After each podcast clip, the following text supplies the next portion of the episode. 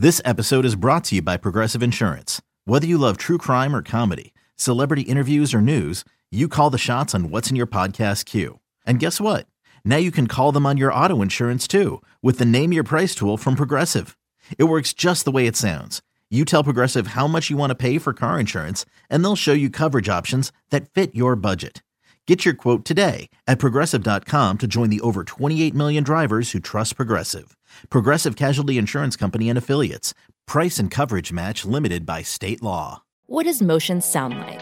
With Kizik Hands Free Shoes, it sounds a little something like this. Experience the magic of motion. Get a free pair of socks with your first order at kizik.com/socks. Welcome back to BetQL Daily, presented by BetMGM. Eddie Gross, Joe Ostrowski, and Aaron Hawksworth here with you. And this weekend in college football was outstanding in terms of off-the-field storylines. And let's start at Texas A&M. They have fired their head coach, Jimbo Fisher, who will be owed approximately $77 million in his buyout. Joe, I wish I were the head coach of Texas A&M. I know. That was my first thought when I saw that come across yesterday morning. It's like, man, how do I get into this racket? You're so bad, they're going to pay you to go away. Oh, my gosh. Just what do they care? They'll just find money for the next guy. They did the same with Sumlin, right? He was paid a lot of money to go away.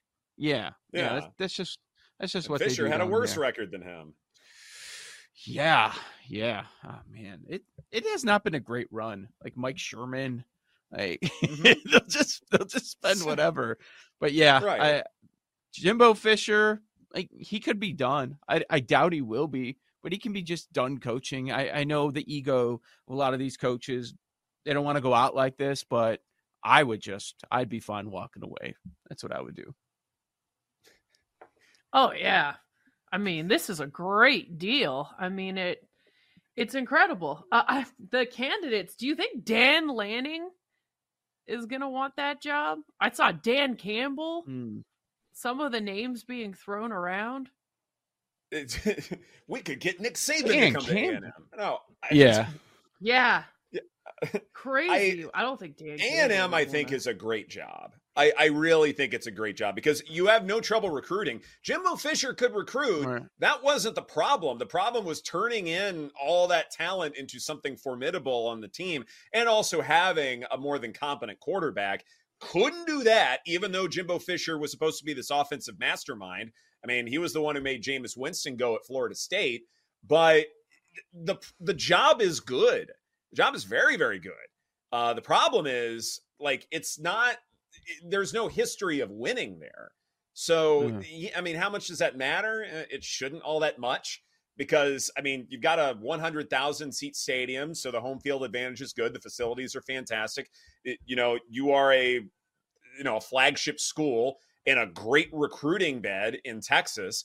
A&M should be a very good job. And so I suspect that they can attract just about any guy they want there, and it'll turn out just fine for them. Now, what's going to be interesting to me, and I don't see numbers up right now, I'm always thinking about, second order, third order, consequences to all of this is, okay, Texas A&M, LSU. What does it mean for A&M they don't have Jimbo Fisher anymore? What's that going to mean in terms of how competitive they're going to be in a game like this? And does that mean... because Jayden Daniels is in the Heisman conversation still, despite LSU's record. Jayden Daniels could very well win this honor, and now he gets to face Texas A&M that may very well quit on the season. Does that help him in terms of his Heisman chances? So if you're trying to think galaxy brain here, I think this is an important consequence to the A&M news, Joe. Yeah. The A&M great job thing, that's so interesting because my first thought, wait, is it a great job in a high-pressure situation when everything that you said is also true for the competition in the SEC? And just the immediate pressure, when you get paid that much money, you're going to be expected to win right away. But it's like the landscape has changed so much. You can say the same thing about anybody in the Big Ten, anybody going to the Big Ten. Like, look at what you're going against. They have a great recruiting base. Look how strong the top of the conference is. Like, in this changing landscape where we're only going to have a few conferences probably in the end, are many looking to go to the ACC? Maybe a bit of a landing spot. Only 2 teams you're chasing instead of 5 top 20 teams that you're chasing every single year. It's fascinating. Your angle on Heisman, boy, is there a lot to unpack just off what happened in the weekend. Bo Nix, an odds-on favorite. Bo Nix is an odds-on favorite. He's minus 110 this morning. That is, boy, that's wrong. I don't know how else to say it. Really? Well, I'm just saying that Jayden Daniels is closer than that. Between minus one, you think he should be plus 400 compared to minus 110 for Nix? Oh, no. That to me is different. Like, yeah, okay. I think where Nix is fine. I'm seeing even money at BetMGM. I think that's okay. Jayden Daniels at 4-1. That seems a little long to me. You know, just a little bit, you know, in large part because you look at advanced models that take into account passing yards and rushing yards and things like that. And I think Nate Manzo has a really good one called Tanya. Jayden Daniels is number 1 in that metric, and he's starting to lap the field. And I think part of the issue is team record, because LSU is not going to be playing for a championship. Alabama has already won the SEC West. LSU has too many losses to make the playoff. How much does that matter? Or is this a Lamar Jackson season where maybe team record doesn't matter as much, but because we don't like the quarterbacks who are going to be competing in the playoff, that opens the door for someone else who is at least competent. And here, that might mean Jayden Daniels. I think 4-1 is probably a little long. I think there's some value there. But as far as Bo Nix being the favorite, I don't have a problem with that. I mean, there were just so many big movers based off one game. Like Marvin Harrison jumped to 5-1. He was 15-1. Then he jumps to 5-1. Jordan Travis free falls. He was in that 10 to 15 range, or I think it actually shorter. It was like 7 or 9. And then now he's 60-1. Michigan goes out and wins. They're 10-0. J.J. McCarthy does not attempt a pass in the second half of that game. 2 weeks ago, he was the favorite for the Heisman. He's 120-1 now. It's crazy. Crazy. Like, he should have fallen, but I never thought on Monday morning he would be 120-1 after being the favorite a couple weeks ago. Another day is here, and you're ready for it. What to wear? Check. Breakfast, lunch, and dinner? Check. Planning for what's next and how to save for it? That's where Bank of America can help. For your financial to-dos, Bank of America has experts ready to help get you closer to your goals. Get started at one of our local financial centers or 24/7 in our mobile banking app. Find a location near you at bankofamerica.com/talktous. What would you like the power to do? Mobile banking requires downloading the app and is only available for select devices. Message and data rates may apply. Bank of America N.A., member FDIC. When you need mealtime inspiration, it's worth shopping Kroger, where you'll find over 30,000 mouthwatering choices that excite your inner foodie. And no matter what tasty choice you make, you'll enjoy our everyday low prices, plus extra ways to save, like digital coupons worth over $600 each week. You can also save up to $1 off per gallon at the pump with fuel points. More savings and more inspiring flavors make shopping Kroger worth it every time. Kroger, fresh for everyone. Fuel restrictions apply. This is fascinating what's happening. So at the end of the day, are they going to look at straight up numbers, or are they also going to factor in competition you faced and like strength of schedule? Because I mean, the top 3 all seem like pretty balanced, and I think it's tight, but then how do you make that decision, you know, when they all have pretty good stats and seem balanced? I don't know. Like, we always talk about the playoff, and it's last year where that's such a big part of the Heisman. So is the Knicks, Penix, whichever one ends up being in the playoff, assuming one of them ends up in the playoff, are they going to be the favorite? Like, Penix has fallen too. He has the same odds as Jayden Daniels, which is interesting. Yes, he's not looking like he did a little bit over a month ago, but, you know, Washington still hasn't lost here. So, no. I mean... yeah, there are a lot of interesting angles. Milroe's number has been cut week after week after week. Is there still time for him to do something if there's a path for Bama? To that point, in the title odds, Bama's now the 3rd favorite at MGM. They're not in the top 4, but Bama's the 3rd favorite. Oregon's the 4th favorite. Florida State and Ohio State, the 5th favorite.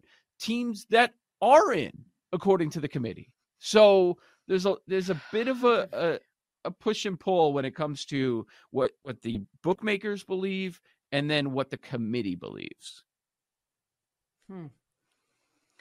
Committee's always out on an island, aren't they? Like, they're always doing their own thing, and sometimes it doesn't make sense. There's no consistency. The transparency isn't nearly as much as we would like for it to be. So I'm with you that it's odd. I mean, looking at the look-ahead between Oregon and Washington, I don't think that's finalized yet. But in case that game does happen, Oregon's a 6.5-point favorite. Kind of goes back to my point about head-to-head, by the way.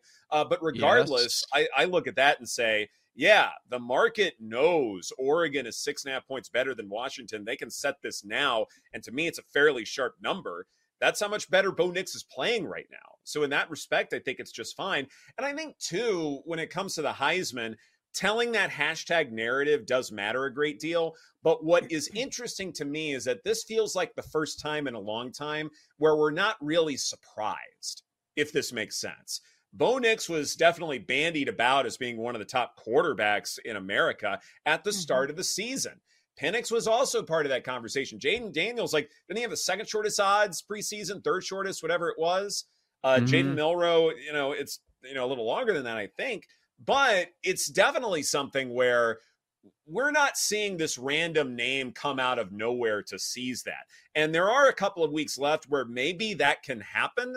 But the fascinating thing to me is that we don't have that dark horse candidate kind of come in and seize this thing. It really hasn't happened. I mean, maybe for a week or two, somebody would come in and be a part of the conversation, but there's no real surprise element. And that is the part that we always get, but it's not happening here. But are we sure that's going to be the case at the end? Because maybe at this point, a couple years ago, Devontae was not in the picture.